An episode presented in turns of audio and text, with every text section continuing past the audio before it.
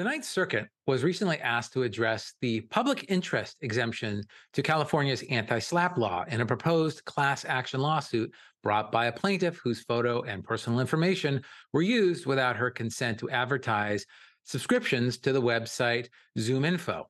The case is Martinez versus ZoomInfo Technologies. My colleague, James Kachmar, recently wrote an article exploring the interesting substantive and procedural issues concerning the interplay between one's intellectual property rights and California's anti SLAPP law that arose in this case. James is joining me today to talk about this case on this installment of The Briefing by Weintraub Tobin.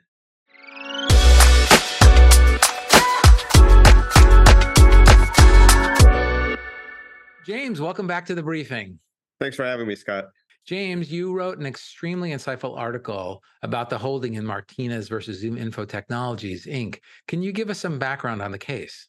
Uh, sure, Scott. Zoom Info is a website. It boasts a database of approximately 125, 125 million business professionals uh, and contains their relevant information. When someone searches for a person or a business person, either through a web search or through Zoom Info's website, they can view a teaser profile of ZoomInfo uh, with some information about that person, such as their photo, uh, maybe uh, some limited business information, but most of the information is redacted. This teaser profile then contains a subscription buttons uh, that invite the viewers to subscribe to Zoom Info for a fee to access more information about that person um, and do other searches. Uh, the plaintiff in the case, Kim Martinez, uh, is a political and legislative director of a labor union representing California public sector employees. Uh, ZoomInfo has a profile dedicated to her that includes information regarding her job title, her employment at the union, contact information, and names of several of her business colleagues. Her teaser, her teaser profile included options for a viewer to subscribe to ZoomInfo, uh, including apparently an option for a $10,000 annual subscription. Ms. Martinez alleged she never used ZoomInfo and had not consented to the use of her profile by ZoomInfo for marketing purposes. In September 2021, Ms. Martinez filed uh, a lawsuit against ZoomInfo uh, in federal court on behalf of herself and a proposed class of California citizens uh, whose profiles might have been used without their consent, uh, like hers. Uh, she claimed that Zoom info violated California law, particularly the right of privacy statute, by unlawfully profiting from uh, the her intellectual property property of herself and the class members, such as the use of her name, photo, and employment information. And uh, ZoomInfo responded to this filing uh, by filing a motion to dismiss under California's anti SLAPP laws, correct? Uh, yes, it filed two motions: a, a motion to dismiss, saying that the lawsuit had no uh, merit, and a motion to strike under the anti SLAPP law uh, in California. Uh, California's anti SLAPP law is designed to protect against lawsuits uh, brought primarily to suppress free speech uh, and petition rights while encouraging participation in matters of public significance. Uh, the district court denied ZoomInfo's motions, uh, including uh, the motion uh, to strike under the anti-SLAPP, uh, which led ZoomInfo to file an immediate appeal to the Ninth Circuit. Now, California's anti-SLAPP law includes several exemptions or exceptions where the anti-SLAPP statute may not apply. These exemptions are designed to ensure that the law is appropriately applied in cases where there are legitimate concerns or disputes that go beyond free speech and public participation. If the alleged conduct falls under one of these exemptions, it may not be protected by the anti SLAPP statute. For example, one exemption is commercial speech if the lawsuit is related to advertising, marketing, or other purely commercial activities, the anti SLAPP protection may not apply. So the Ninth Circuit initially considered whether it even had jurisdiction to review the district court's denial of ZoomInfo's anti SLAPP motion to strike. So, what happened there? This is the uh, interesting procedural uh, issue you mentioned in the introduction.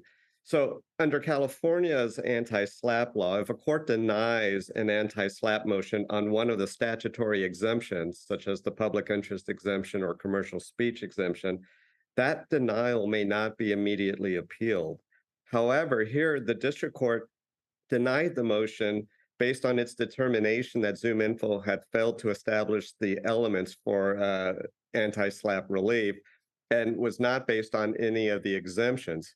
As such, the Ninth Circuit concluded that it had jurisdiction to consider the appeal because the district court hadn't found any applicable exemptions. There was a concurring opinion by two justices uh, on that Ninth Circuit ruling, right, James? Yes, Scott. There were actually two concurring opinions, uh, but for basically the same reason. Uh, both justices agreed with the result of the outcome that the, the anti SLAPP had properly been denied. What they questioned was whether it was proper for the appellate court to consider an immediate appeal of the denial of the motion. Um, under California law, uh, you know, we discussed that there is, in certain cases, an immediate right to appeal. These justices uh, decided that's more of a procedural issue, and the federal courts aren't necessarily bound by California procedural law. Interesting. But having established jurisdiction, the Ninth Circuit then went uh, on to determine whether the district court had appropriately denied uh, ZoomInfo's anti-SLAPP motion to strike. So what happened there? So ironically, the Ninth Circuit, to get jurisdiction, found that the district court hadn't considered an exemption. And what they really focused their opinion on then is determining that an exemption did apply uh, to find that the uh, trial court had properly denied the anti SLAPP motion. Um, the Ninth Circuit recognized that under California law, before you engage in an analysis of the merits of an anti-SLAPP motion, you should consider whether any of the claims brought by the plaintiff are subject to a statutory exemption, the public interest exemption or the commercial speech exemption. Essentially, what the Ninth Circuit found was that the district court had put the cart before the horse by failing to address the exemptions in its ruling denying the motion to strike. Uh, the Ninth Circuit noted that if a complaint satisfies uh, an exemption to the anti-SLAPP law, it cannot be subject to being stricken under that statute. And the Ninth Circuit looks specifically at the public interest exemption, correct? Right. Under California law, if a lawsuit uh, is not subject to the anti, or excuse me, under California law, a lawsuit is not subject to anti-SLAPP statute if it is brought uh, solely in the public interest or on behalf of the general public. The exemption requires a plaintiff to plead three criteria that the plaintiff's relief sought should not differ from that which is sought for the general public. The lawsuit should further an important right affecting the public interest, and private enforcement should be necessary and not disproportionately burdensome. Zoom Info, in arguing that the exemption should not apply, focused primarily on plaintiff's claim uh, that she was seeking personal relief, i.e., damages for herself as part of the lawsuit. They argued this would require an individualized determination and therefore was not in the public's interest. The Ninth Circuit rejected this argument, citing California cases that allowed individualized relief within class action lawsuits.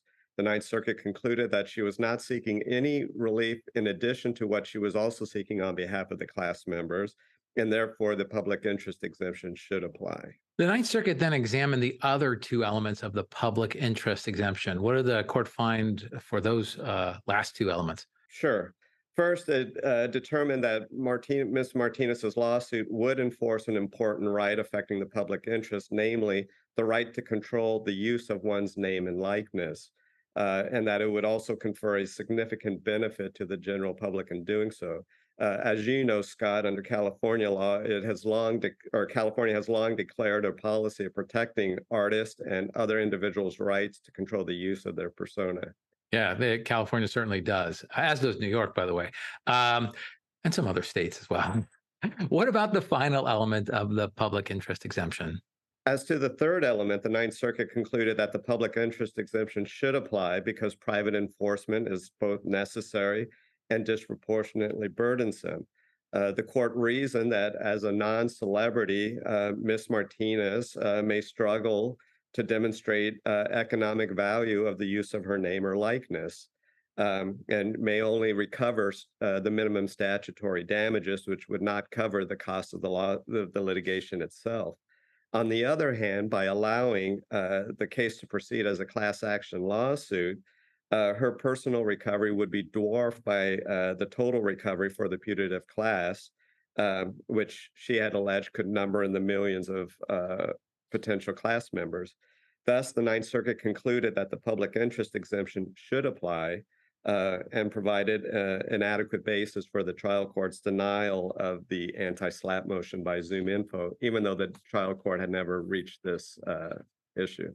Interesting. So uh, to me, when I read this case, there's a couple of interesting things that came out to me. The first is that the Ninth Circuit basically reached the same result as the district court, but the district court went about it in the wrong way. And and I guess the Ninth Circuit's opinion is important because it's important both for district courts and practitioners to first look at the exemptions and make sure that they are either applicable or not applicable before you go on to examining the elements of uh, the SLAPP statute itself, or or whether or not uh, the whether or not the party seeking the motion to strike under the anti-SLAPP laws uh, has satisfied the elements of the anti-SLAPP law. Um, the second thing that stood out to me was, you know, we talked a little bit about the commercial speech exemption, which to me seemed to be a layup, but there the, the court's analysis of the public interest exemption really seems to be like a three point from the top of the keys.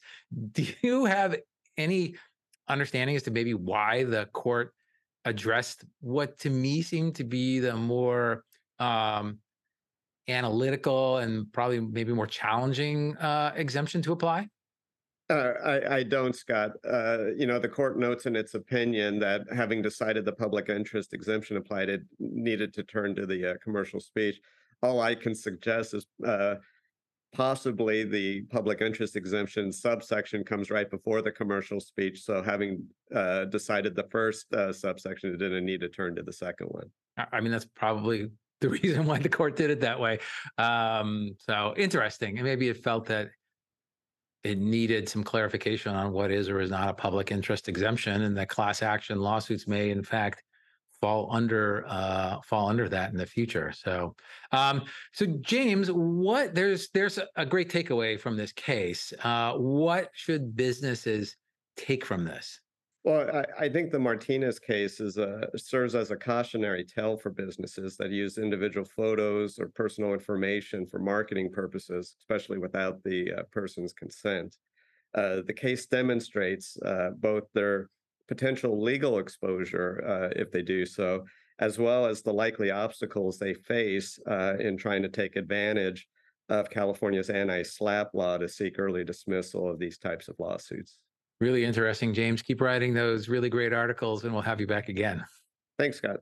Thank you for listening to this episode of The Briefing. We hope you enjoyed this episode. If you did, please remember to subscribe, leave us a review, and share this episode with your friends and colleagues. And if you have any questions about the topics we covered today, please leave us a comment.